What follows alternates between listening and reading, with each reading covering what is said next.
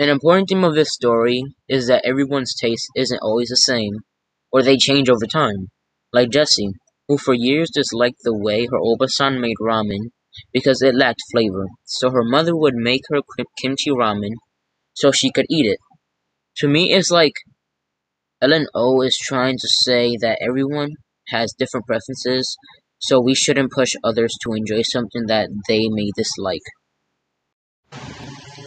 One part of the story where we see this is when Jessie tells Obasan how she feels about her ramen. After meeting and talking with Anna Kim, Jessie felt happy but Obasan kept insulting Anna Kim, so Jessie snapped at Obasan, but she just walked away.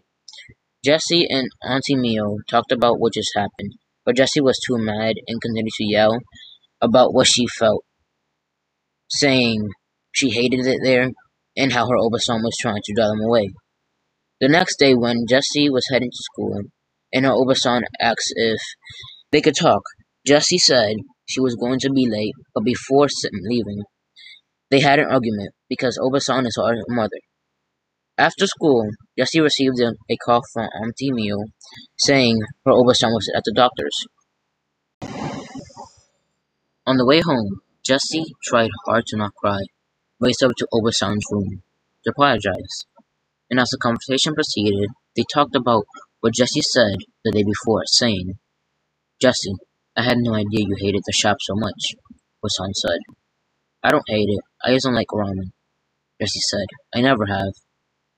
But I saw you eating instant ramen with your mom all the time. That's not the same, Jessie said frankly.